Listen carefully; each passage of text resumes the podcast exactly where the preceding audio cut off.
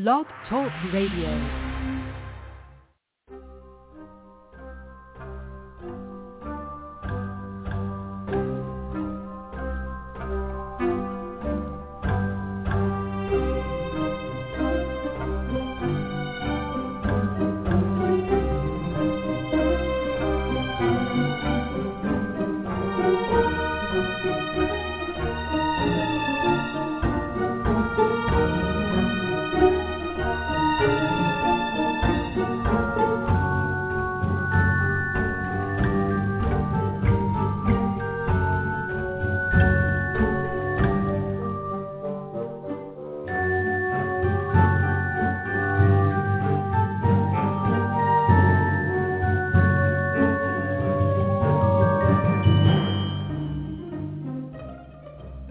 The Witch, the Priestess, and the Cauldron, a podcast featuring Elvyra Love and Phoenix LeFae, two out-of-the-broom-closet professional witches with over 70 years combined experience of making magic. This is a show on the LMC Radio Network. During each show, Elvyra and Phoenix will help you create rituals, make spells, make potions, and much more besides. They'll spend time speaking about different goddesses from all over the world, paying attention to the ancient reverence of long-ago cultures and infusing it with a modern perspective. Elvyra, Phoenix, take it away. Well, here we go. Must be Friday. Yes, we are. It is a Friday. It is a happy Friday, and we are in Christmas season. Yeah. I know. It's so weird. This has been the weirdest week. Like, I can't believe it's Friday. I was talking to Gwion earlier today, and I was like, oh, I did this thing on, I can't remember. What day did I do that thing on? And then I was sitting there trying to remember. It was just Monday. It was just on Monday that I went on this errand, but it feels like it was a million years ago. And I can't believe it's already Friday. It's just, the time is so weird right now. I can really relate to that. Trust me. It's almost like we have stepped into I don't want to say a time warp, but a skew on time, where you know, the linear time construct is like fluctuating. Like, you know, I think of those when you used to do ropes, and you could, you know, you don't jump rope, but you would just, you know, kind of play with them and let them kind of stake themselves out. I feel that's the way we've got time. It's like it's not slow. It's just kind of this weird little up and down and all over the place. But yeah, I agree. Totally. Yeah, it's totally. No, but I mean, and you know, we're still, you and I are still getting used to the schedule that we have chosen to work with our radio show. So for me, it used to be a grounding element in a form that I had, you know, these things. This is what I was experiencing. And now it's kind of like, oh, let's just throw that one up in the air. Yeah. But, and, you know, all of us are being bombarded and experiencing the, dare I say, fluctuations of the various, how do I want to say, health, mindset, and energy out there that is going on. So very strange time, and, you know, I don't know. It's, and even my clients, they're kind of like, you know, I get the feeling they're just, you know, they call me to try to get grounded. And I'm sitting here going, okay, we can deal with this. And then I get off the phone and I kind of go, okay, now I need to go get grounded. So I hang out with my dog. So it goes down the road.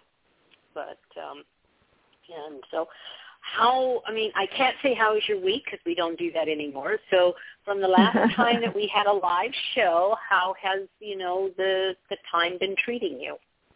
Yeah, it's been pretty good. We hosted Thanksgiving this year, so and you know, the fact that we actually had people in our house is a huge difference from last year because of where we were with vaccinations not existing yet and COVID numbers being what they were. We didn't feel safe having people over last year, so it was just me and Gwion and my daughter. when this year we had all of the kids and my parents and one of my parents' parents. It was a much larger gathering. We actually had to bring in a second table, right? So, wow. It was a lot of fun and wonderful. And, you know, I'm already an introvert, and being isolated with the stuff around COVID has made me even more so. So I was wiped out the next day. I was like a little bit cranky and a little bit tired. And I just felt like I was overly peopled. And yeah. You know, that's not an unusual feeling for me, but it was surprising that it was just my family that left me feeling overwhelmed. There wasn't even any fighting or anything. It was just a very sweet and lovely gathering, and we played some board games and things. So, you know, it was nice, but we got our tree, our Yule tree, Christmas tree, winter tree, whatever the heck you want to call it, that weekend. And we decorated, and I put a ton of freaking lights out in the front yard. I just love all of that. So that's been fun. But I'm working on the next book. So that, honestly, like, my whole life is consumed by writing right now. And, you know, my deadline is the end of the year. And I've known that is my deadline since March when I signed the contract, maybe even January when I signed the contract. But I haven't really started working on it until, like, October. So, you know, I've been a torture chamber of my own creating because I procrastinated a bit on it, but I'm very close. So it's like I want to hurry up and get it finished because I'm at a point where I can taste the ending of it, and you know. But this is the hustle and bustle time of year. I know that most people experience that with the holiday season and the winter season and all of that, you know, the end of the year and all that comes with all of that from a personal and a business perspective. Like, there's always something about the end of the year for folks, but it's exceptionally that for me, having a retail business, this is the hectic time of the year. So we're just preparing and battening down the hatches and doing our best to be as fully prepared as we can. So it's fun. And it's yeah, that's pretty much it. Just writing. How about you? What have you been up to? More exciting things, I hope. Well, yes. I mean, you close on a house. Yay. And yay, I closed on my house. It was exciting. I went to the title company and sat there and signed page after page after page. And even as she was saying, you may have e-signed these, you still have, we want you to have your signature on every page, initial on every page. So it was, you know, my real estate agent and my mortgage broker were there to give me support, which I thought was really nice because I was like going, this is probably the most stressful experience I have had to date. I mean, even when I went and bought my mobile home, it was stressful because I was having to deal with having lost my husband and mourning my husband and mourning the fact that, you know, I have to move. But this one was just like, oh, my God, I don't know what the hell I'm doing. So, yeah, it was really nice. And they were both all of us were women, so we were talking about women power and all of that. So it was really kind of nice. And after that, then, you know, certain things about, well, when are you moving in? And I looked at this, and because it was November 8th, or actually 9th, I'm sorry, that we signed it, I was looking at Thanksgiving coming up and then my birthday and Christmas and New Year's, and I'm like going, it's going to be a couple of months because there is no way I can literally take and do what I need to do to clean it and prep it and do whatever it is and then move 3 containers, you know, 3 storage units into the house and put everything away and then have a Christmas and, you know, that. I was like, yeah. And it was a major decision because every time I've moved except once has been at this time of the year. And even when I was moving into the mobile home, and I still did it. You know, I was, you know, Wonder Woman and all those things. And, yeah, and I probably could still be Wonder Woman, but I made a conscious choice to pause and, you know, take this slower. And it's good. It's also a little nerve-wracking because now I've decided I'm going to paint some of the walls, you know, and I got a thorough cleaning, and I changed the locks, and I put I'm getting cameras put in, which I've never done in a house that I've ever lived in. But yeah, it's a more advisable thing these days. Anyhow, we get to the back door, and I mentioned this to Phoenix, and it would not, the lock wouldn't come out, so there was problems. So it was advised that I change the door. And so I have gone door hunting, a friend of mine here, and basically found that it's going to be a very expensive door that I have to put in. So I'm sitting with that consciousness and going, breathe, just breathe, you know, this is part of, you know, the whole process. And the rest of it is Christmas and Thanksgiving. My daughter, I haven't had a Thanksgiving with my daughter in 7 years, because when my granddaughter was born, I decided that it would be more advantageous to come out at Christmas time and her birthday, which was in July and December. So it was really fun. It was the first time that my ex and his wife had come out to a family gathering in 3 years, and it was well before COVID hit that they had stopped coming because of some of their own health issues. So it was really pleasant and really nice, and, you know, family. And so that was a real thing. My daughter got a little more stressed out because cleaning her house and, you know, doing all of that kind of wore on her. And, you know, but in the meantime, I have proceeded to literally, I've got all the gifts for the families here. I've got all of the stuff, a bulk of it for back in California. You know, so I feel like I have accomplished a lot when it comes to that. And then, you know, it's just kind of, I do day-by-day things. Things have gone sideways in different issues. Like they decided at the signing, I made a point of saying, I do not want any mail to go to my home address. I have a P.O. box. Please send it to the private mailbox. And I made a point of giving everybody everything. Well, didn't know that they had sent, the title company had sent stuff, the home insurance company had sent something, the home warranty people, and it was all stacked up. And it just happened to be that the mail lady that does there also does my daughter's house, and through a connection of communication, I get this stack. So at the beginning of the week, I had to sit down and call everybody again and go through the whole process. And this is not the first time. There are other things that I have gone through and changed addresses, and they messed it up and called back. And it's just, I kind of saw a pattern, and instead of, I did take it personally, but then going backwards and like talking, like you said, time felt weird. That feels like communication in essence of, don't necessarily just mean people, I think more in the professional business environment is gone sideways. And they're not listening, or the computer gets added and then they don't punch it in right or something. And obviously my feelings about that were pretty high. This was the beginning of the week. I've calmed down and actually got really good news today after I talked to the Social Security office as to my impending retirement, which was really nice. So, yeah, it's, you know, you get a couple of wins, then you get a loss, and then you get a couple of wins. So, and as you say, today, this week has not felt like a week. It felt like something changed. You know, I really had to keep a handle on the fact that we were doing a show. Right. Because, you know, I was like going, well, I need to go to the post office. I need to do this. And then I look at the time and go, I can't go anywhere because, you know, I have this big sign and these papers sitting in front of me of the subject we're going to go after. And I'm like, no, don't go out that door, you know, that kind of thing.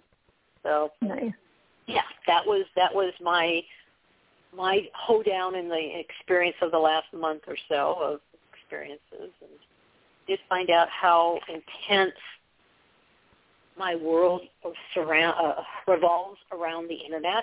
When being out here, they had the Internet go out for anywhere from 4 to 8 hours a day. Oh, yikes. And I don't know if it was because we had solar flares that had happened, big ones, and it was hitting, the earth or whatever, or what it was. But obviously, I was like, oh my God, I don't have internet, and that was freaking me out because of things that are part of it. So, but we made it through that, and all the rest of it. So I guess I'm doing okay, and.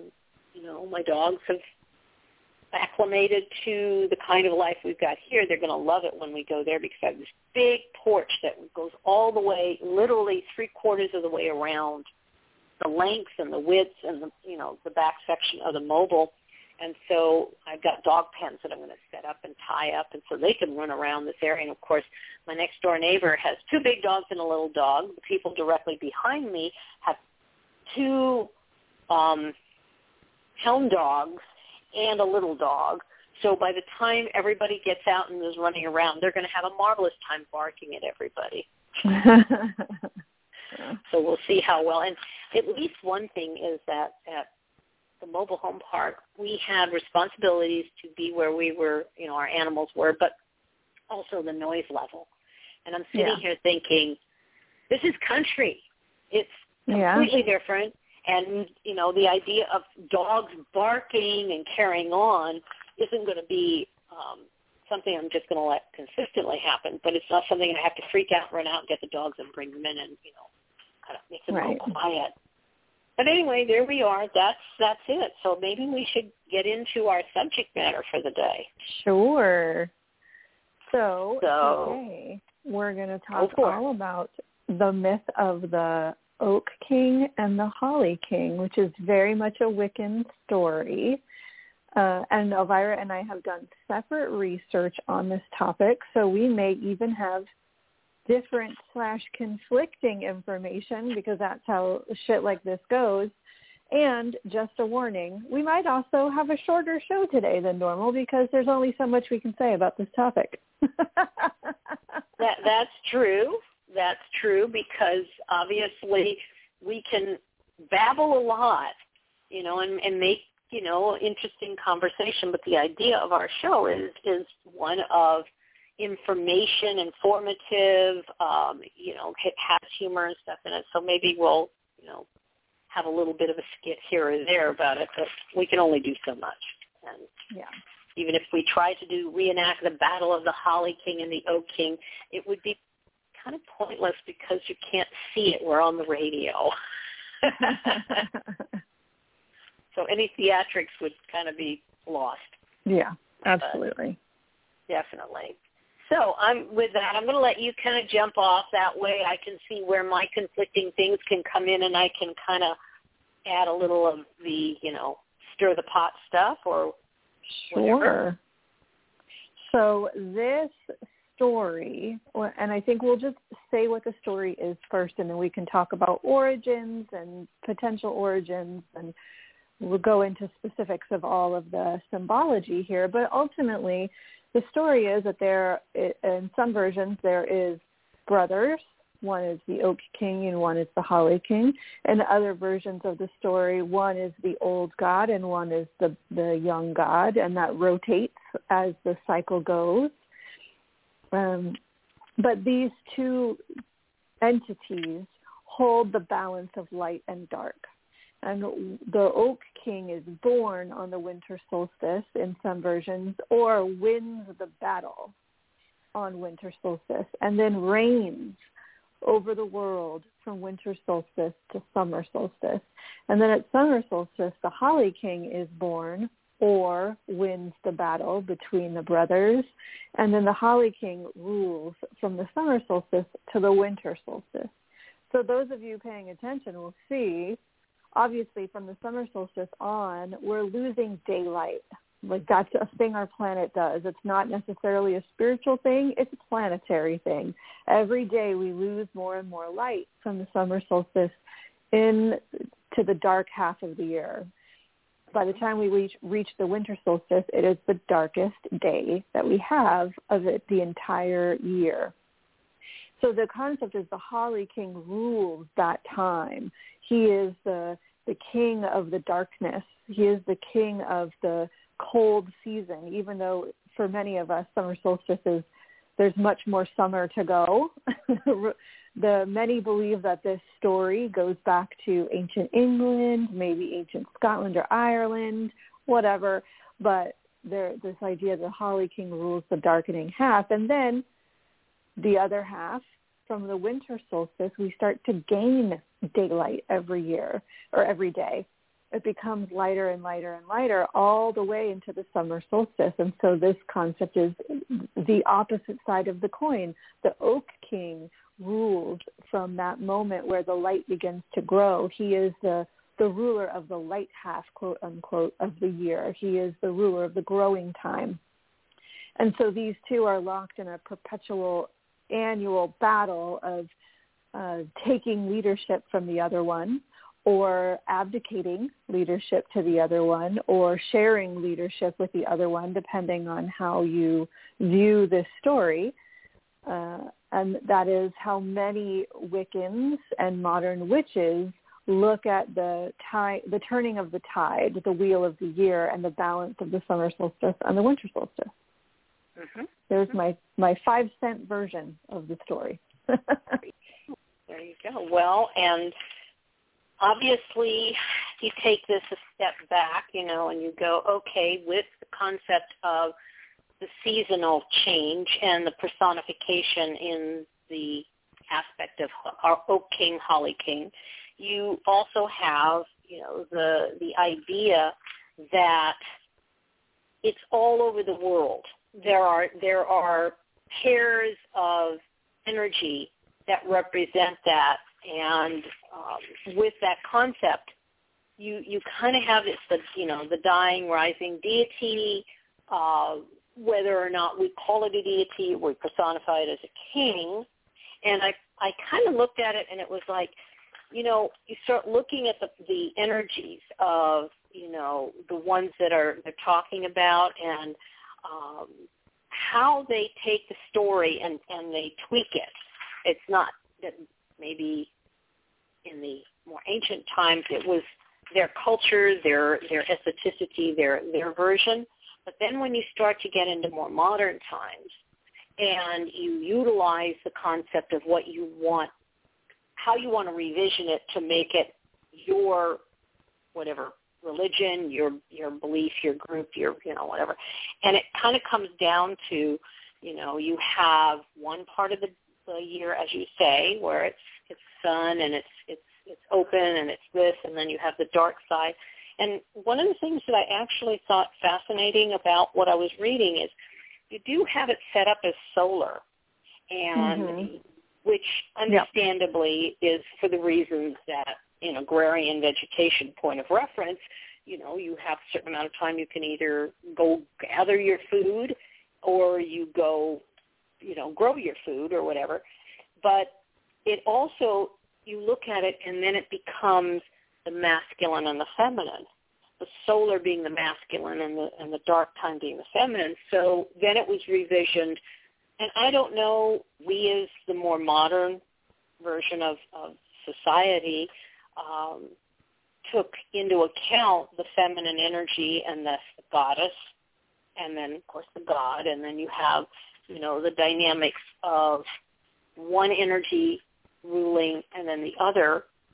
And I found it interesting when someone said just recently, and that's why I kind of bring it up about astrology, is that right now we're moving into the dark time, but we're moving into the dark feminine time.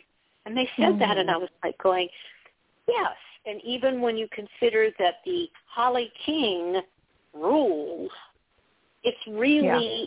the feminine energy rules, and he is the guardian of it, not necessarily mm-hmm. the ruler.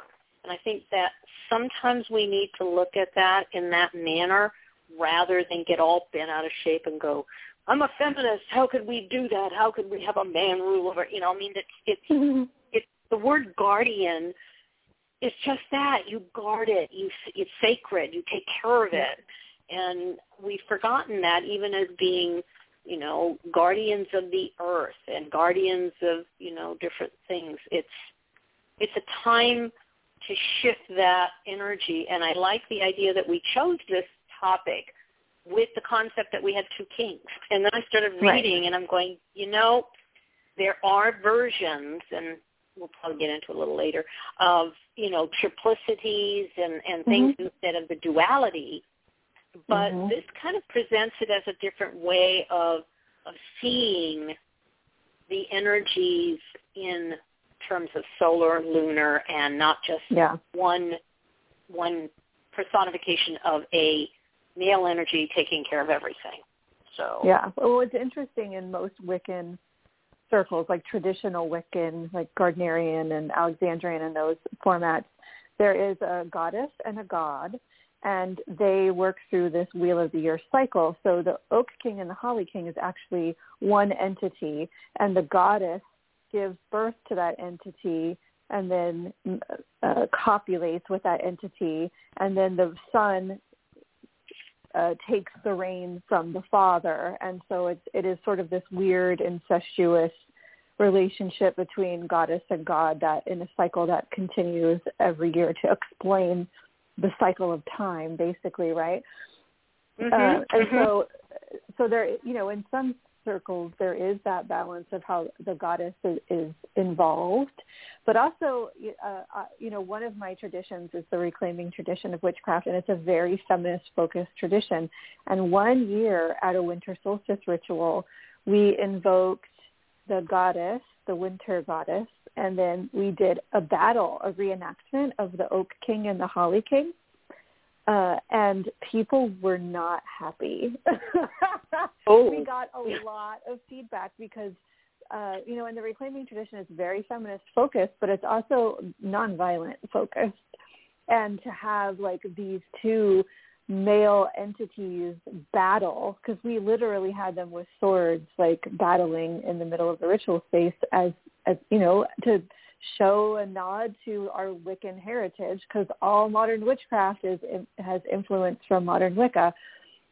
People did not like a battle being played out in the ritual. And so that's a part of this too. Like in some versions, they fight and one kills the other. And in other versions, one abdicates his power to the other, and they are, you know, they're brothers, and they, you know, whether that's brothers of blood or brothers of relation or brothers of choice, whatever. But there's lots of ways to spin this story. And ultimately, it is just a story. There's actually not a lot of evidence that this is some ancient tale. You know, Robert Graves, who wrote The White Goddess, is really who made a lot of these concepts about the goddess king at the winter solstice and the Oak King and the Holly King battle and this maiden mother clone concept. Robert Graves really made all of that very popular in his book. Unfortunately, he made a lot of it up, and it's beautiful and it's poetic and it speaks to us on a deep level. And obviously it spoke to a lot of people when the book was published, to the point where they took it and ran, and people still honor these stories as though Robert Graves was some great anthropologist and uncovered these ancestral tales. He just didn't. It doesn't mean the stories aren't any less beautiful, fascinating, or powerful, but they're not ancient tales. They don't come from pre-Christian times. And so they're really not that old, which is fascinating. I love how people think older equals better and then get really offended when you show them that what they believe isn't that old. And that works for people of all faiths. I've definitely pissed off a lot of people. Well, it's interesting, the concept of, you know, the ritual oak and holly. Of course, you've got oak and mistletoe, and the ritual that Pliny of the Elder in the 1st century AD wrote was about this Celtic religious ceremony of, you know, white-clad druids who were considered the magicians climbing the oak tree and, you know, cutting with a golden sickle the mistletoe. It takes some particular thing, and then you expand on it. You mythologically put things together with it. Oak, mistletoe, holly, and da da da da da. And it doesn't make it any less valid. It makes no, and it, those two plants, the oak and the trees, the oak and the holly, are sacred plants. Well, I mean, all plants are sacred. I don't mean to, you know, whatever. But there is lots of written evidence and history, especially in the British Isles, about the oak tree and the holly plant being used for magic and medicine and being part of Druidic practice. So there's, you know, there's a kernel of truth to all of this, or truth probably isn't the right word. There's a kernel of ancestral history, right, that can be proven. But again, like, how much has been lost because it wasn't written down? How much has been lost because of colonization or war or whatever, libraries being burned, you know? So we can only take it all with a grain of salt and know that we're never going to know the full truth. That's part of living life, is to discover truth, you know? So yes, these plants have important spiritual significance. Right, right. You know, that's something to remember. Exactly. And I think that goes to my religion is better than your religion. My beliefs are better than your beliefs. I'm better than you because of. And right. I think that, and I'm taking this to a bigger perspective because I found some notes that I had kind of starred as the point of reference of what we have here is, you know, they started with a creation myth of basically what they saw was life and death coming through seasons in front of us, where things would, you know, die and then they grow again, and then they die and they grow again. So, you know, and whether we wanted to make it into a personification or it was a cycle, and we wanted to enjoy the good things and watch out for the bad things, which is when it gets dark and cold and there's no food and there's everything is down, you know, underground. And that kind of, it's okay. Then you take religions that choose to put a concept of immortality on it instead and personify immortality, and you forget that the cycle of life, i.e. what we're seeing as seasons, is immortal. So whether we choose to make it a god, a goddess, whatever, it becomes a reality of that. And I think the one thing that I noticed, and I was trying to find the one note that really is the climate change.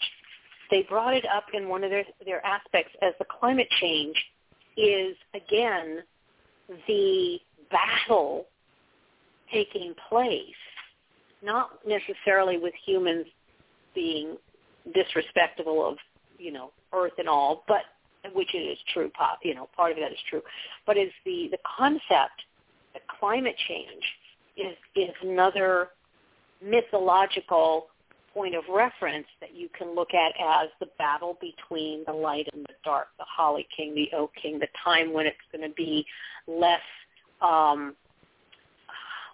less able to be, you know, regulated. Like, I know that in, you know, summer we're going to have heat, and and instead we have, you know, lots of rain. Like, you know, one of the things out here in Arkansas is that everybody's going, we have a real autumn, you know, and then suddenly it turned to 70-degree weather, and it's like, that's not autumn, you know. It's because there are shifts, but that is also another cycle playing out in a much bigger picture of this aspect.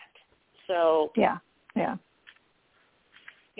so that kind of brought me to, you know, realize this is something, a much bigger point of reference, something that, yes, we want to have something as a story. I mean, we all I love Santa stories. I'm sorry, this is, you know, my time of the year. I was born at this time of the year, and, you know, so it's like, oh God. And what you get is, you know, Santa Claus giving good things, and then they give him the decision as to what he gives naughty and nice. Of course, the Scandinavians and those did Krampus, and he became the one that would be the dispenser of the punishment side, and Santa Claus or St. Nicholas was the one that was the good guy. And, you know, they still have that dynamic of, you know, creating that. So to me, I'm I'm like going, yeah, I can understand, the need for that. But, yeah. Yeah, and I think, at one point in time for witches and pagans, there was this desire to legitimize our faith and the things that we believed. And for many people in the world and in Western culture specifically, there is something about older being better. So there, there were folks who worked really hard to try and give legitimacy to some of these stories and tales by directing them to older versions and saying, oh, well, see, like this thing here is the same as this thing here, therefore it's the same thing. And a lot of the times that ended up being, 1 + 2 = 5. It wasn't exactly the right kind of correlation from a historical perspective. But, humans also tend to repeat things, and we repeat patterns, and there's these moments where you can see, for example, this is totally not related to our topic, but there are pyramids in Egypt, and there are pyramids in South America. Mm-hmm. These are cultures that it's very unlikely they were communicating with each other, and yet they built these very similar structures with what we would consider rudimentary tools, right? Like there were no cranes. Yeah, that's true. So, right? And so there is this idea, and there's an actual word for it, but I can't remember what it is. And it's this idea where multiple people across multiple parts of the planet are struck by the same inspiration and start producing things at the same time. It's like there's this weird thing I've noticed with publishing. There was a book that came out recently about horse magic and specifically doing magic with and around horses. And then 6 months later, a different publishing house published a book about horse magic. There's no way those publishing agencies would have published the same type of book. It just happened to work out that way. And so two different people, two different writers were struck by inspiration at the same time about the same subject. We can see this repeated all over the place. And so this is another point to a story like this, where you can be inspired by an ancient story like Gawain and the Green Knight, which some people compare to the Oak and Holly King, or Lugh and Balor, which some people compare to the Oak and Holly King, and draw a modern extrapolation of something more ancient.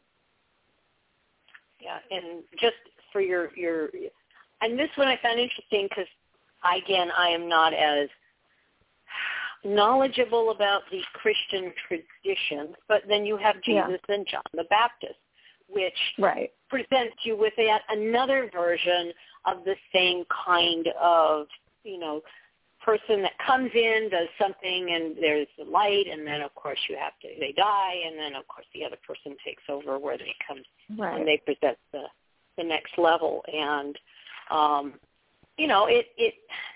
the only thing that I guess in some ways it was kind of like I was looking at all of these, and of course you have even Ishtar or Inanna and Ereshkigal, which was a female version of the light and the dark concept back in the Sumerian times. And so you have different versions according to different cultures that have created the same thing, whether it's because of agrarian or because it has something to do with their own seasons or their own light, where they are on the planet, because obviously Northern Hemisphere is more of what we've talked about rather than the Southern Hemisphere at the time.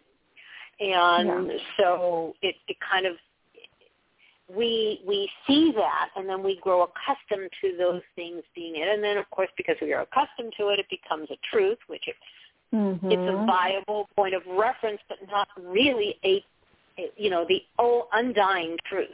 And I think we keep looking for something that is the ultimate truth, no matter what, and we keep creating these things around it. And I know that, with the Wiccans and the beliefs on that, and then you've got the feminists with the triple goddess and how, you can work with that. Well, Ireland and Scotland and everything, they have only 3 seasons, the Mediterranean. It's not really like a 4-season process. So simplicity and, Persephone and all these. And you could create them, but they're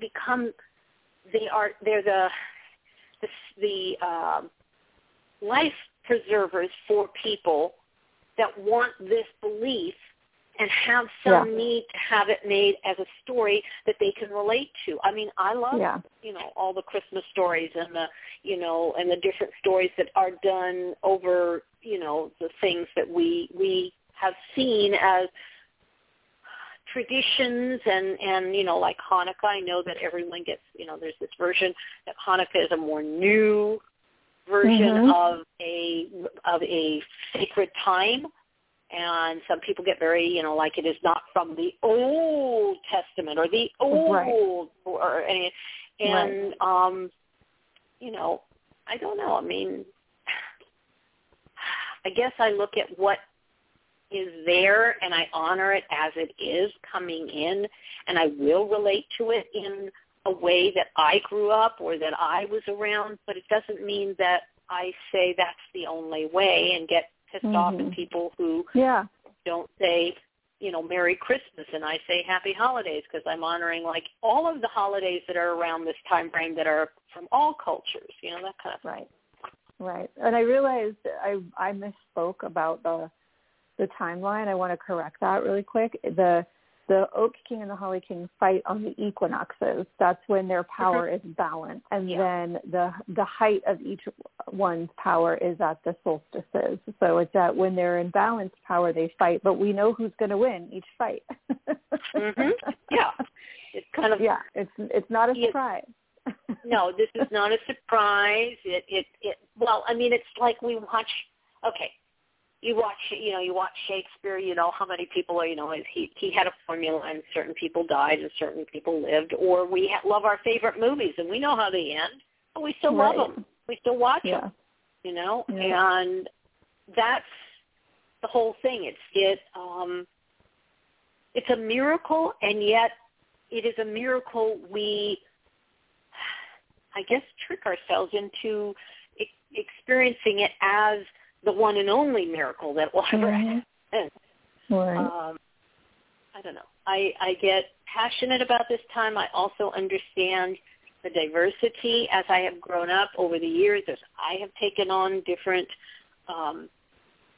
structures of teachings and you know, beliefs, and yet what I keep finding the ultimate is how beautiful we all see the changing of the seasons and what it means to us. It may not mean that we went out and harvested the food and said Thanksgiving, you know, and the Thanksgiving that is created in the United States has its flaws too. But it's about saying thank you for having our harvest and having food and our families and, you know, the community, rather than getting all been out of shape that mine is better than yours. Yeah, exactly. So, well, and noticing the time, we should probably take a quick break. Yes. But then when we get back, I would love to talk about the symbology of holly and oak, if you are into that idea. That sounds fine. I think it's great. All right. We'll be back in just a minute. Yes.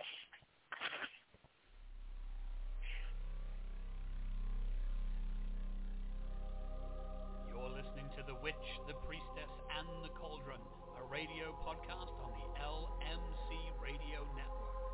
Stay tuned, as more magic is coming your way right after these messages.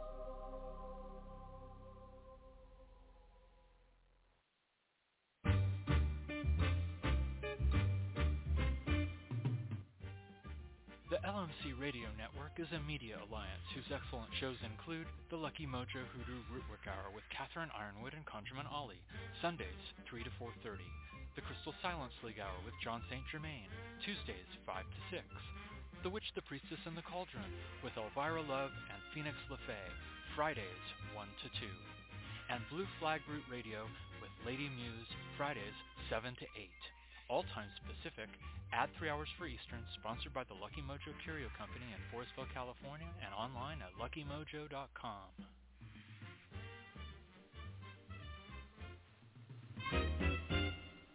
Hooray! We're back. That was short, sweet, and to the point. So, enlighten me on holly and oak. Yeah, so I thought I would read straight out of Scott Cunningham's Encyclopedia of Magical Herbs.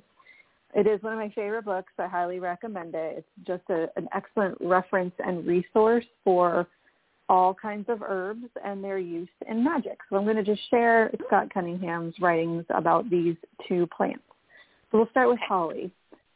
Some of the folk names for holly are Aquifolius, Bat's Wings, Christ's Thorn, Holy Tree, Holm Chase, Holm, Holverbush, and Tinnae. That's one interesting one. The gender of this plant is considered to be masculine. Its planet is Mars. Its element is fire. Its powers are protection, anti-lightning, luck, and dream magic. And then Scott Cunningham writes, magical uses, a par excellence protective herb. Holly guards against lightning, poison, and evil spirits. Planting around the home, it protects it and its inhabitants from mischievous sorcerers. When thrown at wild animals, that's hilarious. I just need to pause. When thrown at wild animals, Holly makes them lie down quietly and leave you alone, even if you don't hit them with the plant. Holly water, infused or distilled, is sprinkled on newborn babies to protect them. Holly is also carried to promote good luck, especially by men, since the holly is a male plant. Ivy is the corresponding plant for women. It is also hung around the house for good luck at Yule. After midnight on a Friday, without making a sound, gather 9 holly leaves, preferably with from a non-spiny plant that has smooth leaves. Wrap these up in a white cloth using 9 knots to tie the ends together. Place this beneath your pillow, and your dreams will come true. That's what he said about holly. Then oak, and this is generic oak, right? Because there's dozens, if not more, different types of oak. Oak folk names are Deer, Jove's Nuts. That makes me laugh because I'm a 12-year-old. Also, the gender is masculine. The planet is the sun, and the element also is fire. Deities associated with the oak are Dagda, Diana, Jupiter, Thor, Zeus, Herne, Janus, Rhea, Cybele, Hecate, Pan, and Erato. Its powers are of protection, health, money, healing, potency, fertility, and luck. And then Scott Cunningham with both ritual uses and magical uses. So ritual uses, he says, since the oak was a source of food for early settlers in Britain as well as Europe, it came to be revered and worshipped far back into prehistory. The Druids traditionally would not meet for rituals unless an oak was present, and the very word oak and Druid, some say, are related. Religious idols were fashioned from oak wood, and witches often danced beneath the tree. The magical uses, he says, a tree as long-lived and strong as the oak naturally offers magical protection. 2 twigs of oak bound with red thread so they form an equal armed cross makes a potent safeguard against evil, and it should be hung in the house. Acorns placed in windows guards against the entrance of lightning. Both of these plants guard against lightning. That's interesting. And a piece of oak wood carries and protects its bearer from all harm. If you catch a falling oak leaf, you shall have no cold all winter long. When a sick person is in the house, make a fire of oak wood and warm the house with it to draw off the illness. And then he writes, do this only if you have a fireplace, of course. Carry an acorn against illness and pains for immortality or longevity and to preserve youthfulness. Planting an acorn in the dark of the moon ensures that you will receive money in your near future. Carry an acorn increases your fertility and strengthens sexual potency. Any piece of the oak draws good luck. So there's what old Scott Cunningham has to say about it. Wow. Hey, it was funny because now I was taking notes. I'm like going, Why did I do this? And I don't remember, but it's interesting. Those are very interesting things, and no matter how many times somebody reads those things or I look at them, when I hear somebody else read them, I'm like, oh yeah, me too. Isn't that funny? It's because whatever it is that I'm doing at the time that I'm trying to get information, it's like I'm focused. But when it comes to somebody else saying something or reading it. It's amazing. It's like something lights up and you go, oh yes. And but that was, and that's why wherever that little note is, it'll be probably, it was for me and not to be shared, I guess. But it was sudden oak disease. It seems that California is now had a seasonal issue with the fact that, of course, sudden oak disease was taking it out. Well, with the drought and the cold weather and the fact that, oh, by the way, knock on a lot of wood, you guys have not had fires when the fire season, quote unquote, has been around, that the sudden oak disease is dying out. Right. I saw that too. Fascinating, right? Yeah.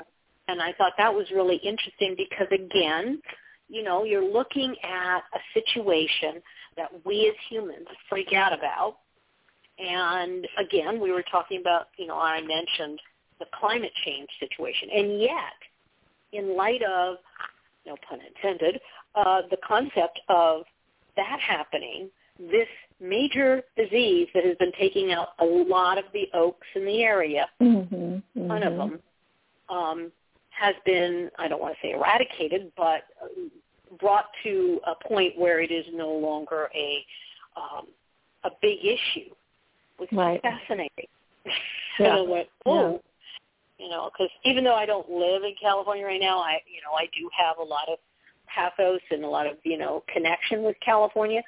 And if you look at the way things are running, it may mean that I'm going to get very esoteric, I guess, that the disease that has been corrupting the California energy of the earth and the spirit of California is being eradicated. Yeah. And I'll leave it at that.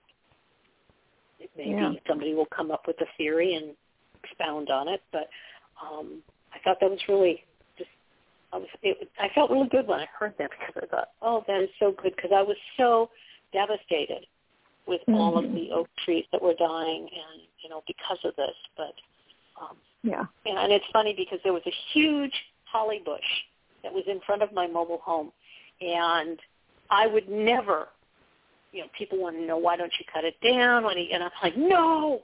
And the last year I was there, it had holly berries on it. It had never in 15 years had holly berries on it, but it started to have holly berries, you know, before I left. Well, actually, that more into the winter time, but I was really excited about that. So that's cool. I kind of thought, well, that was nice. I just hope the new owners appreciate it and destroy it. But they had pyracanthus, and I'm sure I loved pyracanthus. I thought that was, you know, and again, this is another one of those where the berries come out and they're red and they're, you know, and I had like a sentinels, like four sentinels going down the backside of each fence. And I kept them and I made sure that they stayed, you know, trimmed and everything because, you know, they're thorny, but they're also protection. Yeah. They're good guardians for sure. They're really good guardians. So, but, and we're talking plants as opposed to holly and kings and energy, but it all kind of comes together. It's kind of exactly. Like it all has a meaning and it's all woven together. It's not, you can't separate it, even though we as humans love to dissect and separate and put things in little containers and make sure we know, rather than realize that it is a part of this whole process. Yeah, yeah. But, well, we should talk about that coming up. We will be having another Ask the Witch segment. So just a quick plug for that because we're getting close to the end of our time today. Yes. Please do. If there's a topic you'd like to hear us banter about, if you have questions about your own practice, if you need a little advice, please do write to us. Also, if you'd like us to do a tarot card reading on a sort of simple one card or three card reading on a situation that you are currently dealing with, please do write to us. And the way to do that is to go to our website, which is witchpriestesscauldron.com. And there is a little tab in there for submitting your questions. And all we need is a name and an email and then the question. So write as much detail as you can without writing multiple paragraphs. Brevity with impact. Let us know what's going on with as few words as possible. And mostly that's for if you want a tarot card reading. We do need a little bit more information. You know, if you write, will he come home? That is very vague. Is it your cat? Yes. Is it a boyfriend? Like, we need a little bit more information than that. So, but please do write to us. We will be doing an Ask a Witch segment coming up soon, and we would love to have your questions to help out your lives. So definitely. Do it. So we obviously need to let people know how our schedule is, because, again, we've been working on a new schedule where it's, you know, every other week, and, mm-hmm. you know, we become live, and sometimes it hits where one of the Sabbaths come close enough and we do a rerun of one of our Sabbath recordings that we have done. Right. So I think, as we kind of did, we will probably... the next one will be, I believe, the solstice, and then we'll have one that we will rerun for the time that we normally have in December for intentions. Mm-hmm. And then the first one we will do live, which is why we're plugging Ask a Witch, would be in January. So right. That one would be January 14th will be our first. Yeah. Yeah. So keep that in mind. If you're sending a question, it's not going to be answered next Friday. It'll be our January 14th, 2022 episode. So it's not that far away, but it's not tomorrow. So plan right. in advance. If you need emergency tarot help, then you got to wait. And if it's not, you can look at Milk and Honey, and Miss Phoenix, of course, is available for readings. Myself I'm also available for readings, and you know, you can always catch us through that process. It's really important. Yeah, absolutely, absolutely. So. On that, I think, you know, we've actually didn't think we were going to make it all the way through our hour, but we did. We did. We could always talk. It's fine. I know. We're really, well, because there's, you know, in a sense of, you know, fair disclosure here, we do tend to present a subject and then give the information, but then we are also very strong-minded individuals, sometimes with like points of reference, sometimes divergent, and that's mm-hmm. the part where we get to really pull that out and let people hear what other witches do think, not all alike, and thus, you know, we can give more information by our own personal experiences and thoughts. Right, absolutely. Definitely. So, it has been good to be on live with you, Miss Phoenix. Yeah. I am kind of like going, wow, this felt so good. And it's been a kind of a grounding element for me to get my feet more in conversational aspects with people that, you know, like yourself, that I can talk with we can talk about things. So that being said, yeah. I want you to have a very happy and merry solstice, Christmas, yes. holidays, New Year. Yes, same to you. Yeah. Okay, and we will. Thanks everyone for listening. Definitely, and we will definitely see. We will hear. You will hear us in the New Year live, but you will get multiple times to hear again different things. And please listen, because again, like we said, you can hear new things. Absolutely. So have a wonderful holiday and a blessing to all. Thank you so much. See you next time. Thank you. Bye-bye.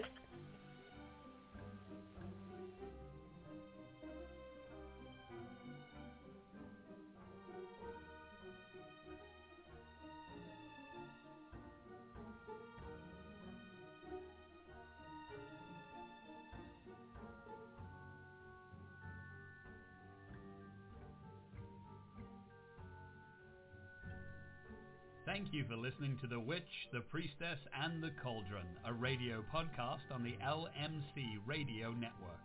Our podcast airs live every Friday at 6 p.m. Pacific and will be available for download.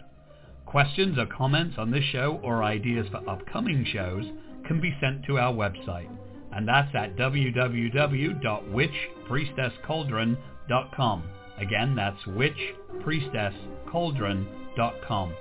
On behalf of Elvyra, Phoenix, Alan, and myself, Gwion Raven, a big merry meet, and merry part, and merry meet again. Blessed be.